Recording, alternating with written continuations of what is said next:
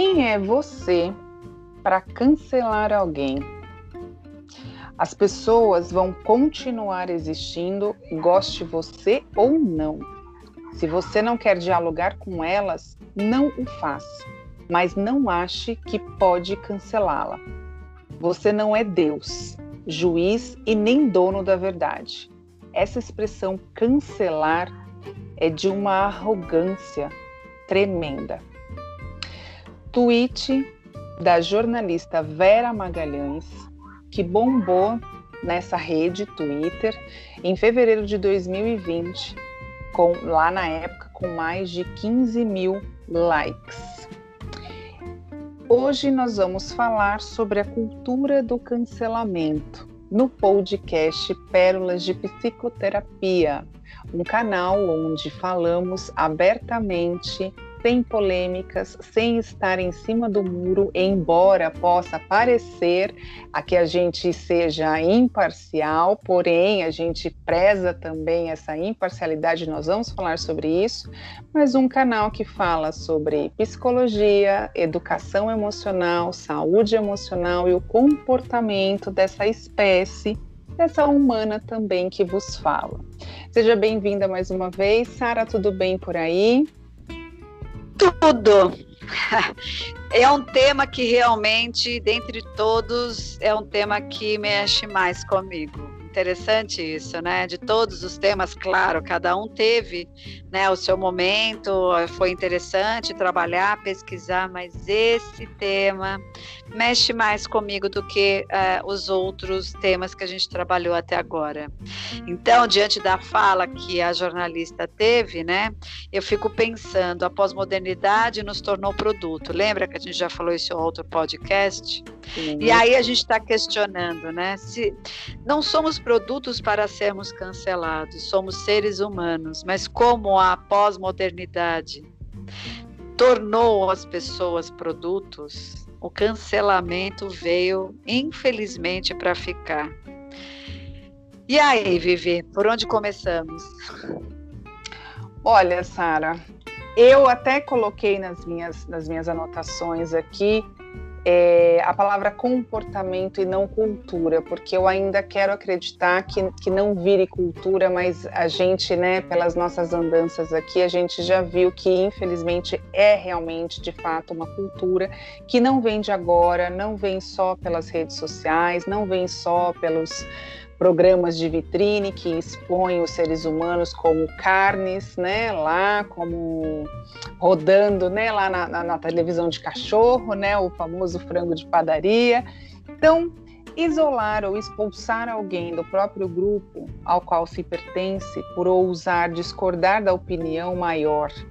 Esse é um dos, do, do, dos pilares aí da cultura do cancelamento um comportamento, né? E aí eu, eu, eu, digo isso porque eu não quero reforçar, né, que isso realmente seja cultura é, e que seja eterno, mas é, é, a forma que atualmente a gente está conseguindo encarar algo que veio incisivamente e que tem dois polos, né, Sara, que nós vamos falar sobre isso. Então, a cultura do cancelamento, ela tem, é, nós conseguimos enxergar que ela tem o seu lado negativo e o seu lado positivo, e a gente vai trazer sobre isso. É, então, o intuito nesse episódio, né, com essa temática, é a gente poder refletir se essa cultura, se esse comportamento não é o caminho longe demais que a humanidade tem avançado. Né? Ou seja, a gente está indo para um extremo tão caótico que está gerando tantas. Né? Eu sempre digo no consultório, Sara, que os extremos, independente de quais extremos sejam, eles sempre vão gerar patologias, sempre vão Sim. gerar. Então, Verdade. Nós, né? Então, nós já estamos numa, numa sociedade atualmente muito adoecida, que já vem né, sendo adoecida, na verdade, vem de uma cultura de ado adoecimento já há muito tempo. É, e, e o que a gente vem vivendo atualmente só tem reforçado cada vez mais. Então, essa cultura ela acaba tendo mecanismos sociais que, segundo o filósofo Michel Foucault, conhecido para muitos e tantos outros desconhecidos, mas nos apresentamos aqui o filósofo Michel Foucault com a sua tese da microfísica do poder, que para ele o poder está espalhado por todo lugar, como se fosse uma rede que transcende os indivíduos. Então, no senso comum, quando a gente fala de poder, a gente logo pensa nas grandes corporações, nas grandes instituições, né, no próprio governo, no dinheiro, na, na questão econômica. Para Foucault, o poder não está nos indivíduos, e sim nessa rede que os indivíduos fazem parte, que é composta por seus saberes e seus discursos. Então, o grupo ele acaba se mantendo em harmonia por causa dos seus discursos. As comunidades que são contra o racismo, por exemplo, a galera da política e assim por diante. Então, essa microfísica do poder que o Foucault fala é, é, nesse sentido de que nós, nós estamos inseridos em grupos em que, a partir do momento que uma pessoa discorda né, daque, daquela é, opinião máxima, daquela opinião master, carro-chefe desse grupo, ela acaba virando a margem desse grupo, ela acaba entrando nessa cultura do cancelamento simplesmente por ter discordado. Então, a gente vai falar aqui, né, Sara, sobre também essa linha caótica que a humanidade vem se empenhando, no sentido de que em nenhum momento eu posso discordar da grande massa. Eu tenho que realmente tomar um partido, eu tenho que realmente tomar um lado, eu tenho que realmente me posicionar, né? Tem a obrigação do posicionamento, que é o que você vai falar também já já. E aí a gente fica nessa linha cruzada, né, como quase a linha vermelha do Rio de Janeiro, né, brincando aí metaforicamente, sem ser muita brincadeira, mas é...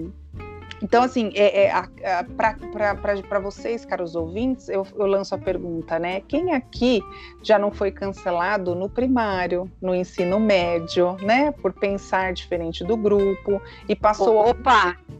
não é? Porque eu lembrei, eu lembrei que eu passei, eu coloquei aqui na minha anotação que ou passou alguns recreios sozinhos. Eu tive recreios de passar claro. Justamente por não concordar com algumas coisas do grupinho que eu fazia parte. Então, assim, a verdade não é, Sara? Essa cultura do cancelamento ela não vem de agora.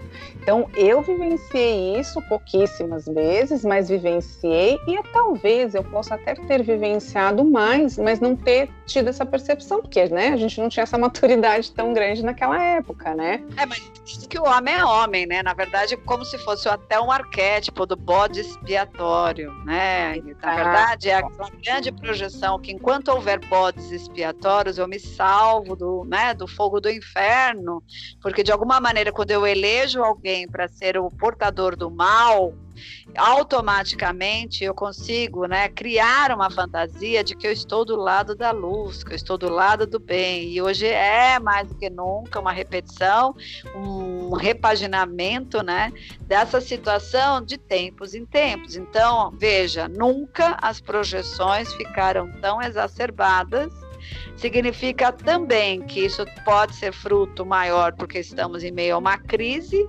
né, da era pós-moderna, diante de uma pandemia, diante de uma série de situações que chegaram ao seu pico, ao seu auge, que ao meu ver de uma maneira muito, né, humilde no meu pensamento, é o grande apocalipse para começar uma nova possibilidade de novos valores, novos poderes. Mas para isso, né, para todo nascimento precisa ter as mortes. E a gente caminha para essas mortes, né, dos valores e chega num pico bem complicado.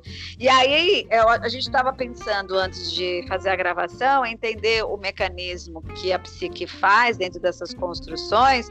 Hoje nós estamos no mundo onde as pessoas criam suas próprias verdades, né? As mídias sociais e o advento da internet colocou na mão dessas pessoas, simbolicamente falando, um grande poder de serem juízes, né? Capazes de dizer você está demitido, não, você está admitido, né? Fazendo menção aí ao programa que demitia e não demit, e, e, e valorizava pessoas ou demitia algumas pessoas. Então, hoje as pessoas criam suas verdades, elas são donas, né, dos seus olhares, onde elas acreditam que só o seu olhar é real. As visões se tornaram parciais, isso para mim é um grande crime. Esse está sendo o grande problema, porque tudo que é parcial e é diferente do que estão trabalhando, que você tem que ter um lado, você tem que defender uma tese, você tem que dizer de que lado você está. E aí eu pergunto, né, confrontando bem, e quem não está de lado nenhum? Né? E as pessoas imparciais? E as pessoas que querem ver os dois lados da questão? A gente mata. São canceladas. Leva... São canceladas. É, canceladas é o, né, o mínimo, mas se pudessem dar armas, mais armas na mão dessas pessoas, elas estariam sendo então guilhotinadas, como a, a própria época medieval já deveria ter ensinado, elas deveriam estar no paredão, sendo fuziladas porque elas não servem para viver. Então são mini deuses dizendo quem deve viver, quem não deve viver, né? Quem deve ser elogiado e quem deve ser, né, negado. Isso é muito complicado. Aí eu vou falar da conexão, que é um aspecto psíquico, né? Como que funciona a conexão com o outro? É uma delicada dialética onde o que eu me aproximo do outro e deixo entrar e me penetrar pelo outro. O quanto eu me afasto do outro, porque muitas vezes eu preciso me instaurar a mim mesma e refazer a minha identidade. Então, que dialética é essa? Até que ponto eu me deixo penetrar por aquilo que você é e também diz? O quanto, de alguma maneira, você, consequentemente, permite né, se, per, se deixar penetrar né, pela minha presença, pelo meu olhar, pela maneira que eu sou, reconhecendo quem você é, não se confundindo, ao mesmo tempo, às vezes se desconstruindo, não me confundindo naquilo que eu sou, naquilo que eu posso, naquilo que eu penso, naquilo que eu pertenço. Nós nos reconhecemos com duas pessoas inteiras e está tudo certo. Isso está faltando. Eu acredito muito que num lugar onde há né, uma baixa base da educação e de cultura, de conhecimento, há uma baixa razão crítica. E essa cultura aí do cancelamento, onde todo mundo vai lá e fala: ah, todo mundo tá contra fulana, vamos contra fulana, e sai todo mundo correndo. Ah, estão atirando pedra na figura, vamos todo mundo lá atirar pedra na figura. Depois você matou a figura, você fala, mas ela morreu por quê mesmo, hein? Num lugar onde falta olhar crítico, razão crítica, me parece que é muito fácil entrar esse processo avassalador, onde as pessoas negativam algumas pessoas ou de repente ressaltam outras pessoas. Eu acho que ao invés de criar, e para poucos é criado um espaço de discussão, de reflexão, quando as polêmicas acontecem, ao contrário das reflexões, parece viver de verdade uma manada de gente correndo atrás para tentar entender o que é melhor falar, o que cai bem falar, aonde eu não me exponho de uma forma ameaçadora. E é nesse lugar que eu fico, eu me escondo, eu crio uma persona que eu não sou para ficar bem na fita. Isso é extremamente triste, é extremamente complicado.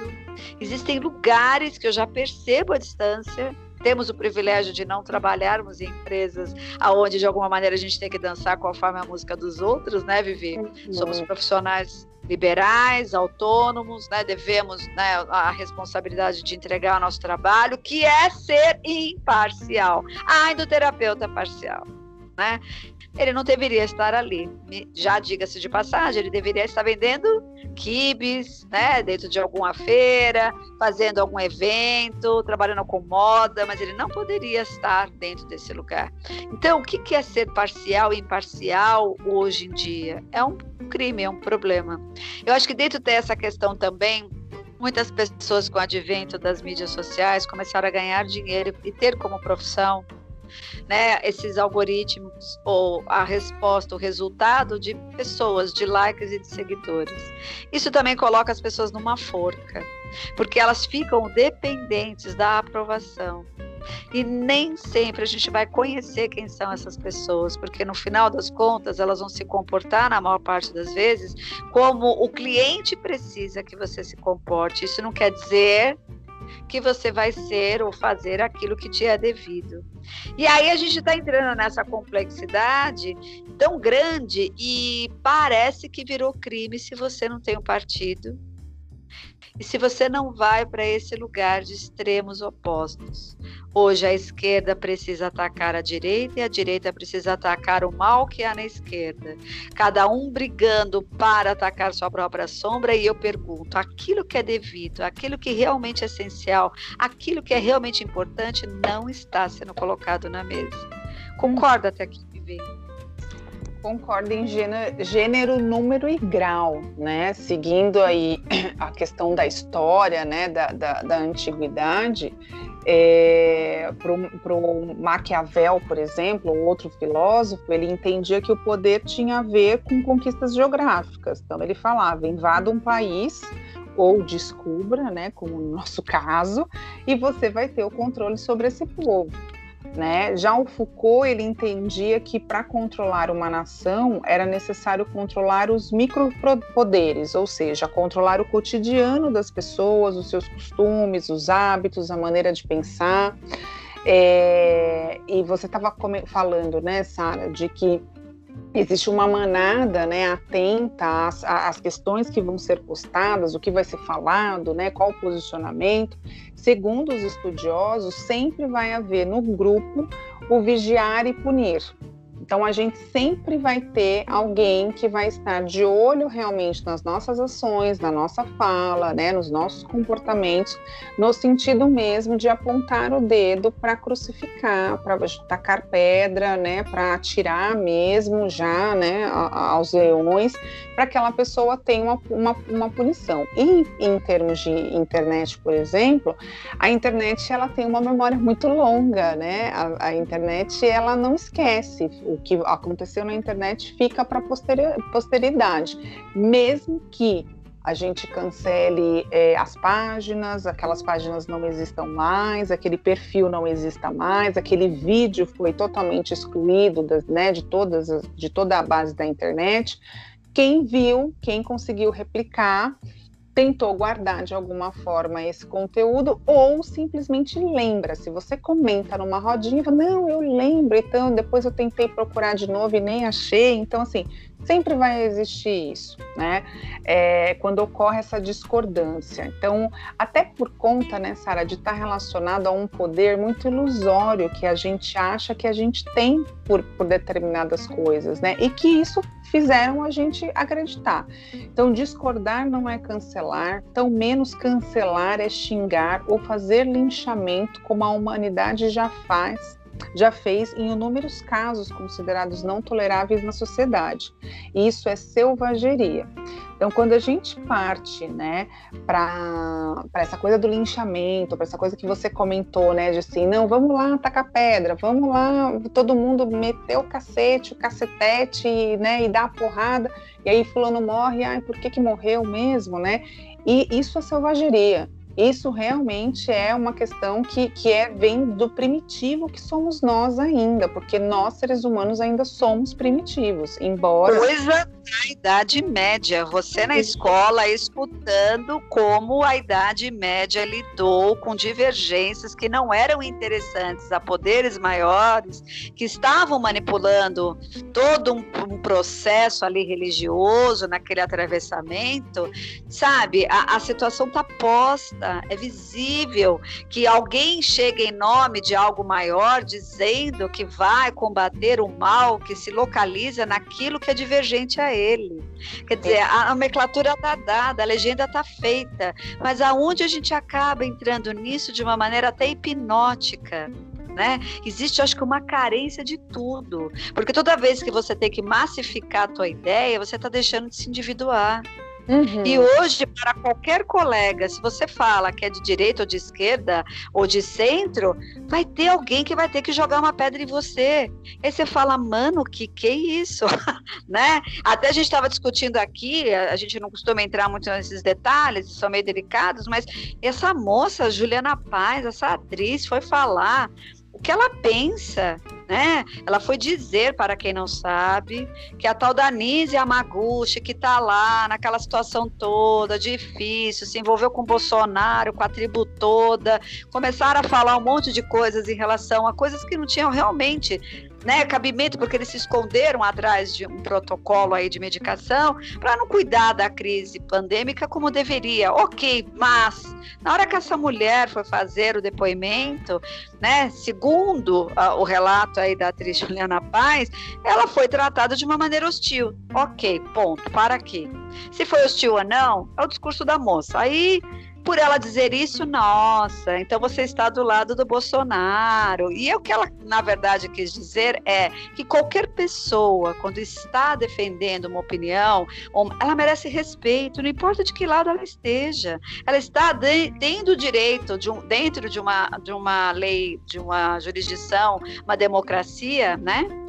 A possibilidade de dizer o que ela pensa. E por esta atriz, Caína Bendita, né, a ação de falar sobre isso, teve que voltar e pedir desculpas. E aí ela coloca, quer dizer, acho que ela coloca realmente o que ela pensa, que ela não é de extrema esquerda, que ela não é de extrema direita, ela tem coisas contra, né, a, a esquerda, contra a direita. Gente, e daí? Aí ela vai ser cancelada, e os artistas e colegas que já trabalharam, tá todo mundo contaminado. Eu não sei que água, Vivi, eu não sei que água que essas pessoas bebem. A gente tem que tomar cuidado porque tem alguma coisa na água. Sério mesmo. Aí os próprios colegas que trabalharam com ela, acho que sei lá muitas vezes, né, para fazer um movimento mais popular, para cair bem na fita das pessoas, começaram a atacar a moça. Então assim, tá muito sério, tá muito grave algumas vezes dá preguiça, outras vezes dá uhum. tristeza. É um misto de coisas. A gente ainda tem que atravessar essa pandemia, sobreviver a ela emocionalmente, financeiramente, né? É, fisicamente, e aí a gente atravessa isso no meio dessas discussões, entendendo que a internet virou uma ferramenta de projeções, claro, de uma sombra coletiva muito grande e que é coletivo no sentido geral, né, global, de que eu preciso atacar a minha sombra né, através de um personagem que eu construo em mim. E pior, eu levo muita gente nisso que por desconhecer-se, ó, bendito autoconhecimento, por não fazer seu trabalho de autoconhecimento, por não saber o que pensa sobre as coisas, ainda é obrigado a ter que se posicionar quando ele não quer se posicionar diante de determinadas coisas da maneira como as pessoas querem que elas se posicionem, né? Então isso tem se tornado assim uma coisa muito assustadora para mim pessoalmente. Agora vou me colocar pessoalmente, né? É, você precisa porque isso é uma ação e que de alguma maneira quando o nazismo estava muitas pessoas passaram pano, gente. Muita calma nesta hora, meu Deus do céu né? Quer dizer, então se eu não sou esquerda, se eu não sou direita, eu sou o quê? Nada. Eu não posso ter opiniões. Aliás, minha opinião é muito parecida com a Juliana Paz, diga-se de passagem. Uhum. Né? Talvez não igual, mas eu entendo o que ela quer dizer. E aí, gente, você, é, eu estou muito preocupada mesmo se eu vou ser cancelada. Por quê? Porque quando você tem uma raiz em você, quando de alguma maneira você tem a, a, a, o mínimo da condição de perceber né, aonde você está, o que você constrói, os valores que você tem, o que você pensa, e que também não é uma verdade absoluta, mas que me deixo penetrar pelo outro e também penetro né, naquilo que o outro me permite, é outro lugar a conversa.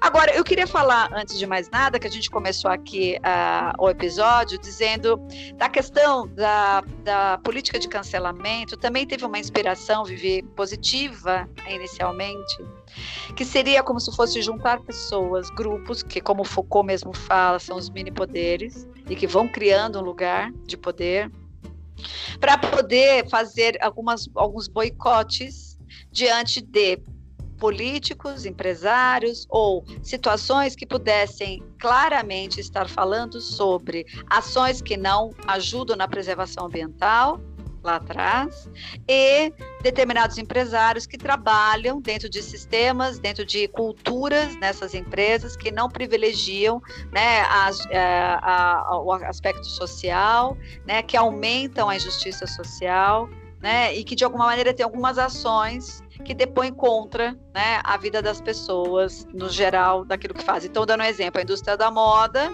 que além de não respeitar né, alguns protocolos de preservação ambiental, fazem a sua moda a um preço carésimo, à custa, muitas vezes, de uma mão de obra escrava, fazendo uma exploração dessa mão de obra escrava, e as pessoas se posicionam gerando uma pressão para que essas pessoas, né, de alguma maneira, tomem um posicionamento diferenciado daquele original.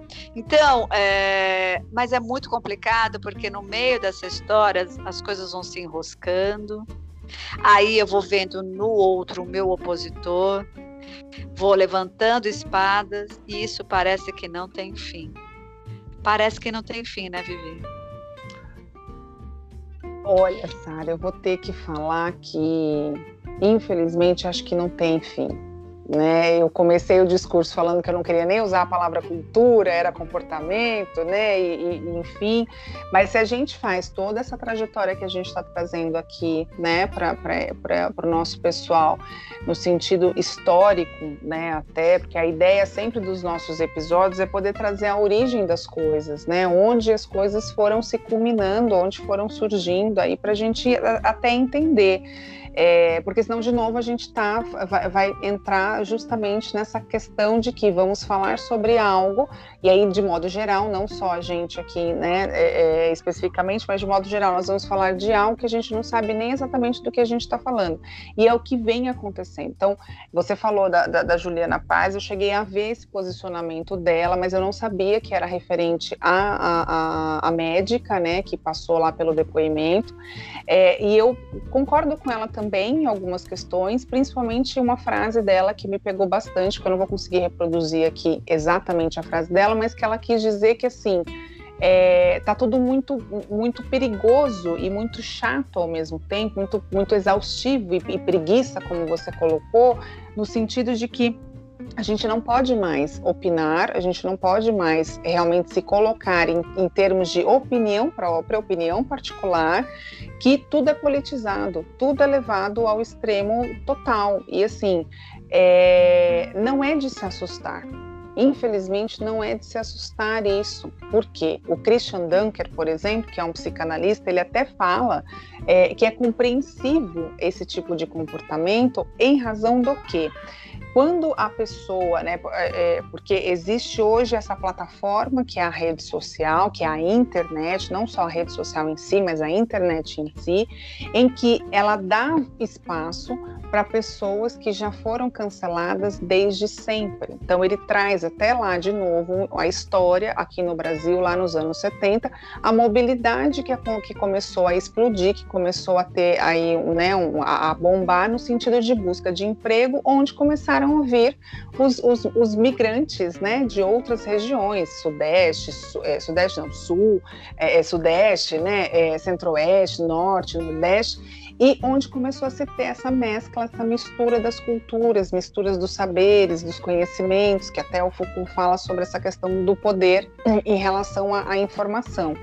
E aí, a partir desse momento, se cria esse choque, onde eu olho e falo assim: não, eu sou melhor que você, porque você veio com esse sotaque, você veio com essa cultura, porque você come pão desse jeito, porque você come o açaí frio, o açaí congelado. Farinha, né? Você tem essas manias. Fora é. o cabelo, a cor, aí começa a festa da. Exatamente. É um horror, né? Então, isso é ser extrema, é, é demasiadamente humano. E aí a gente percebe, assim, acho que as, as mídias sociais só fomentaram aquilo que, óbvio, como tudo, né? Que já está no coletivo. Então, é, a gente chegou a tal ponto que a coisa está tão visível. Eu acredito no seu auge para começar a, diminuir, a cair, né? Para depois do ápice vem a, a desmontagem desse processo. Eu pelo menos acho que tudo funciona assim, quero nesse caso acreditar nisso, né? Uhum. Todo mundo vai se dar conta num dado momento que esse auge, né, é, essa necessidade extremada há de encontrar o seu auge para depois começar em declínio como tudo. Nesse declínio, ter um outro lugar de reflexão, as pessoas caírem a ficha, literalmente, falando português mais ah, vulgar, né? Cair a ficha para todo mundo sacar o que está acontecendo. E aí vai vir, eu acho, né? Quando você bebe muito, no dia seguinte você tá de ressaca, né? Sim. Vai vir uma grande ressaca dessa galera toda e todo mundo vai olhar num dado momento e falar: gente, o que nós fizemos até hoje? Né? Olha o estrago. E até eu queria falar sobre o impacto né, que o cancelamento pode causar. E uma coisa também aí para trazer pontos de reflexão. Porque a nossa ideia é trazer pontos de reflexão, já que a liberdade está literalmente né, em risco. E eu acho que para você atingir uma alteridade e uma razão crítica, é bom a gente alimentar né, as mentes de pontos de reflexão para as pessoas começarem a construir seus próprios referenciais. Que impactos que esses cancelamentos podem acometer se eles continuarem dessa forma desenfreada, né? Ele pode chegar num julgamento precipitado, que é o que a gente vê muito, né? Esse julgamento precipitado por si só já diz, olha quanto estrago você pode causar na vida das pessoas. Eu lembro, é, eu acho que foi na década de 90, que tinha é, donos de uma escola que foi muito famoso esse caso, de uma escola, de pré-escola, que foram acusados né, de é, terem ali, ali é, mexido com crianças, uma crise de pedofilia dentro da escola. Você lembra dessa história? E dentro da escola, que era uma pré-escola, não sei que idade você tinha, mas eu já, já tinha 20 anos na época, né? É, teve uma escola onde o dono da escola foi indiciado por favorecer alguma coisa assim sobre é, alguma algum crime ligado a, a, crime sexual com as crianças que ou uma criança que estudava nessa escola, alguma coisa assim. Uhum. E esse foi um caso muito famoso, não sei se você lembra, que todo mundo acreditou, todo mundo já votou contra, todo mundo foi lá, jogou pedra na escola, chovalhou, lá, lá, lá. Passaram-se muitos anos, eles perderam tudo, tiveram grandes desfalques, tiveram grandes problemas. Depois de muitos anos, Vivi, e todo mundo sabe disso, se parar para pensar, né, foi descoberto que eles eram inocentes. Perderam moral, perderam vida, perderam dinheiro, adoeceram. Um estrago irreversível, na minha visão. Nenhuma indenização paga o que eles passaram. Né? Então, esse julgamento precipitado é um dos impactos que o cancelamento em massa tende a causar. Um outro aspecto é, fica ligado a uma questão muito mais da vigilância do discurso que se faz com as pessoas né, o tempo todo para entender quem está falando o quê e arrumar uma brecha nisso, gerar uma adrenalina para começar a querer cancelar ou não alguém, a levantar uma polêmica, que isso também já está virando um meio de vida.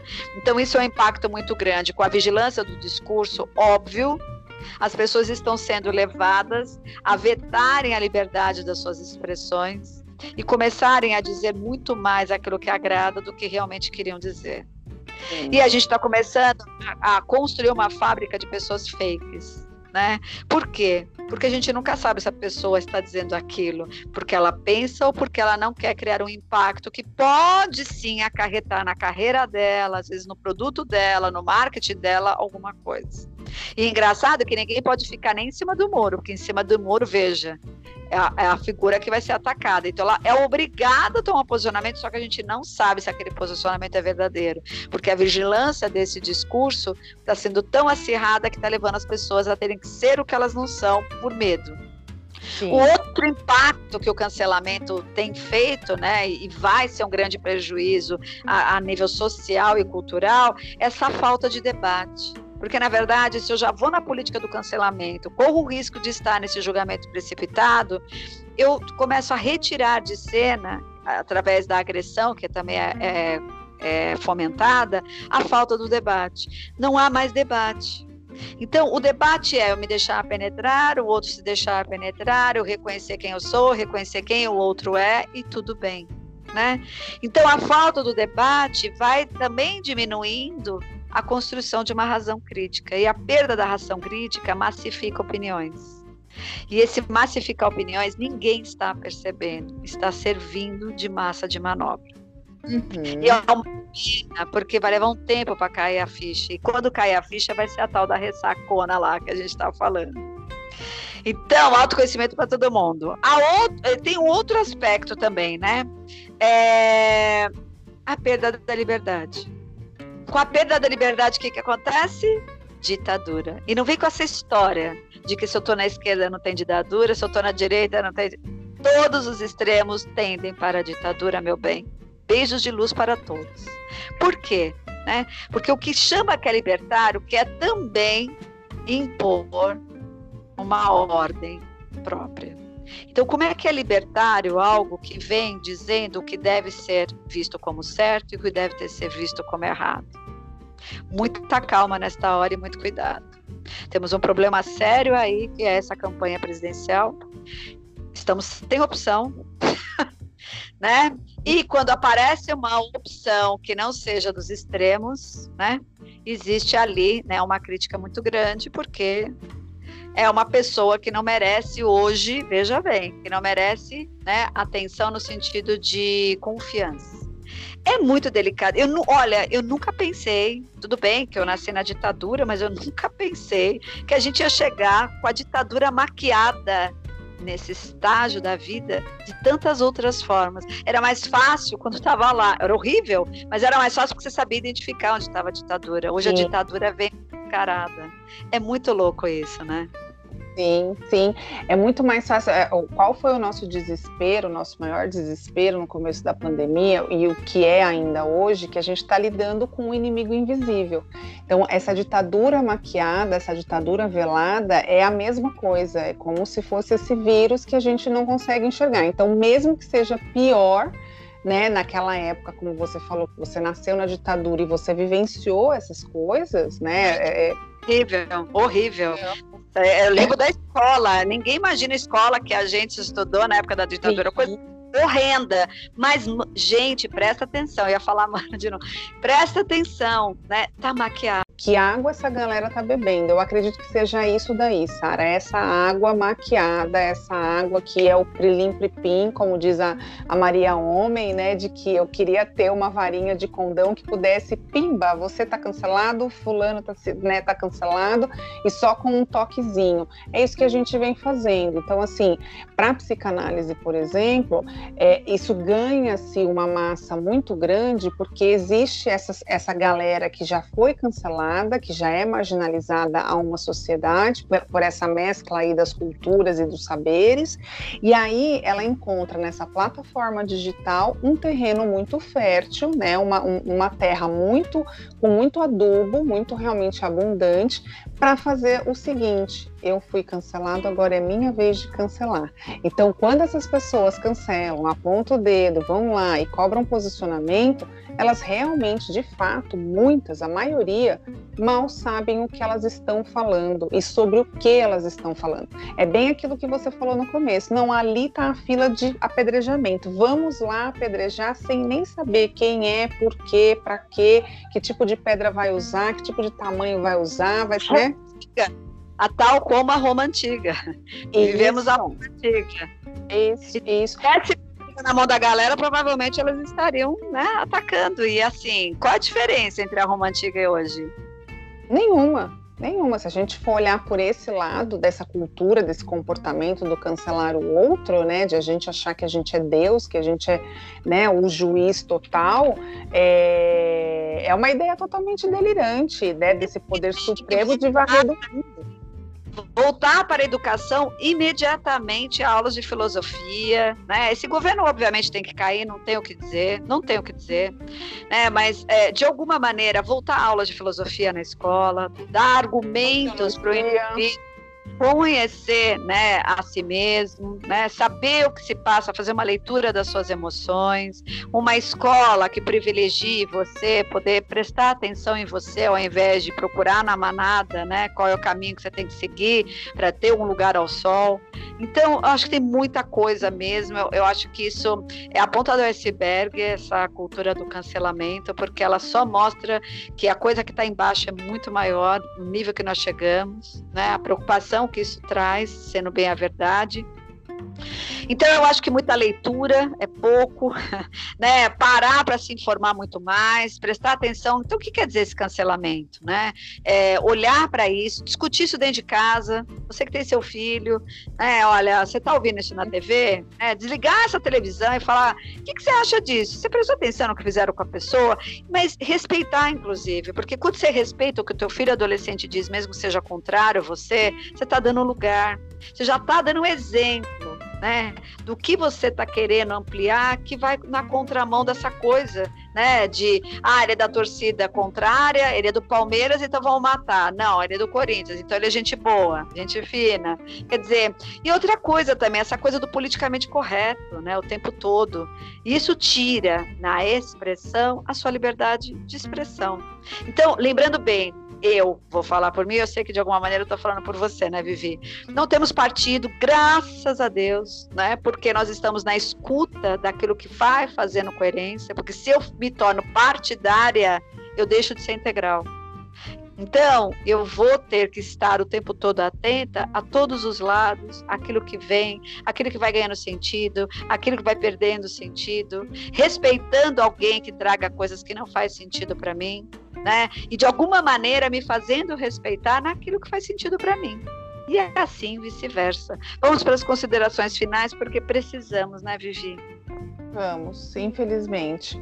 Sara, quando você fala, né, ah, eu, eu sei que eu estou falando por você também, exatamente, não é à toa que a gente tem essa parceria aí, é, atravessando uma pandemia com esse projeto lindo que é o nosso podcast, porque eu babo mesmo, né, no nosso podcast, no, nesse nosso trabalho é, que por enquanto é um trabalho totalmente voluntário, né, Sara? A gente ainda não tem nenhuma monetização disso aqui, mas o retorno que a gente tem de, das pessoas procurarem a gente, responderem, falar, nossa, que tema bacana, nossa, caramba, dessa vez vocês arrasaram, então arrasando cada vez mais, a gente recebe muito retorno, assim, né?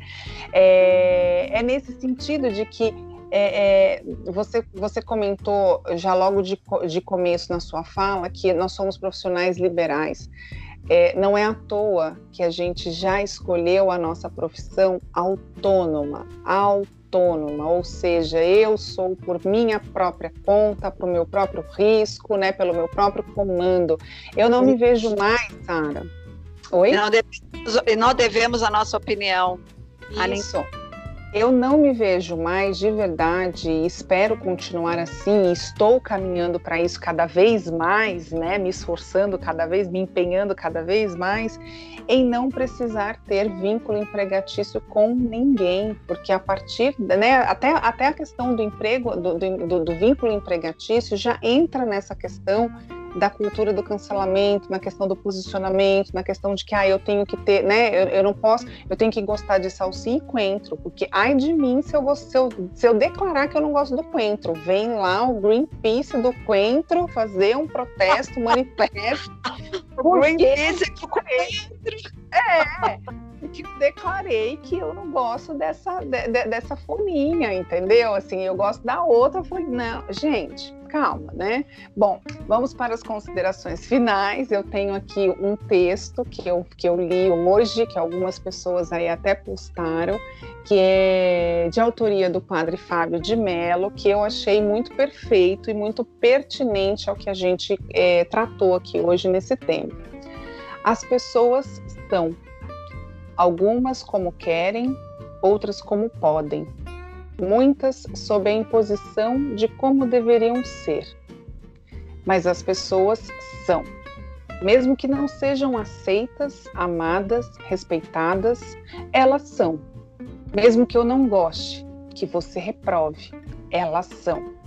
E estão sendo, sendo respirando, lutando, sofrendo, alegrando-se, errando, acertando, pagando o preço pelo que são. As autênticas, mais aliviadas, as inautênticas, mais angustiadas.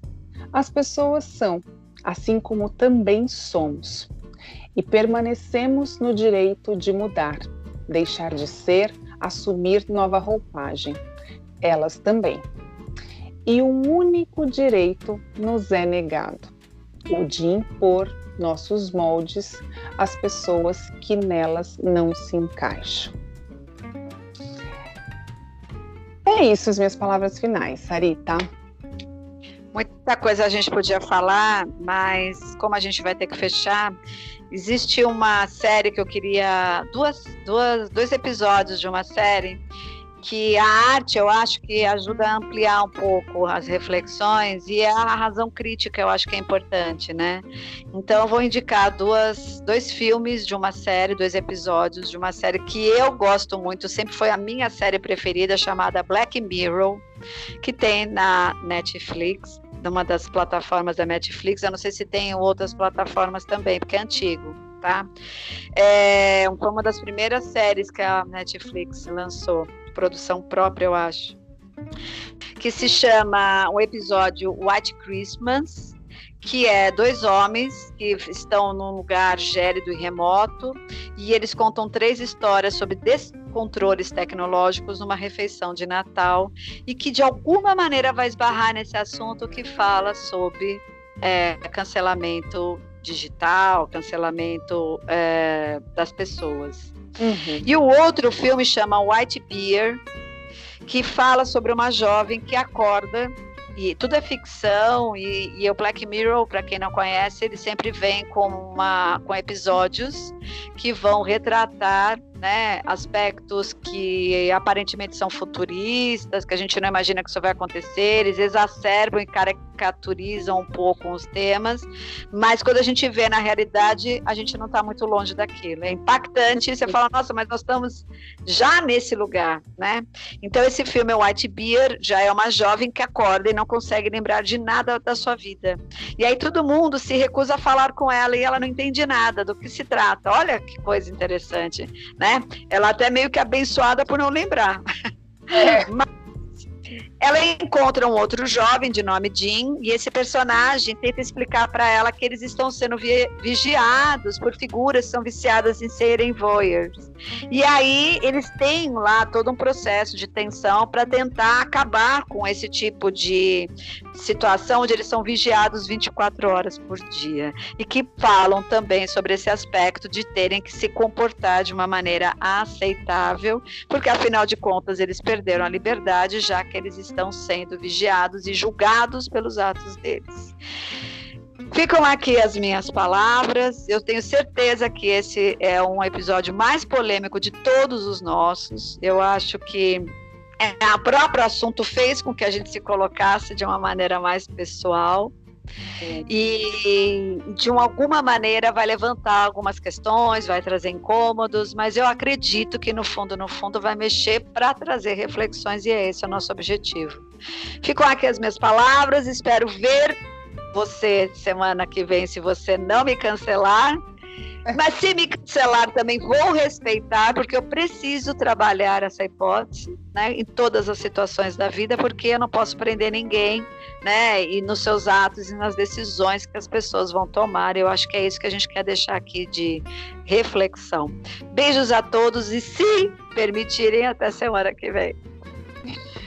É, nós não vamos ter problemas nenhum, sinceramente, se de repente para alguém a gente for cancelada, né, Sara? Vai entrar na nossa linha de aprendizado.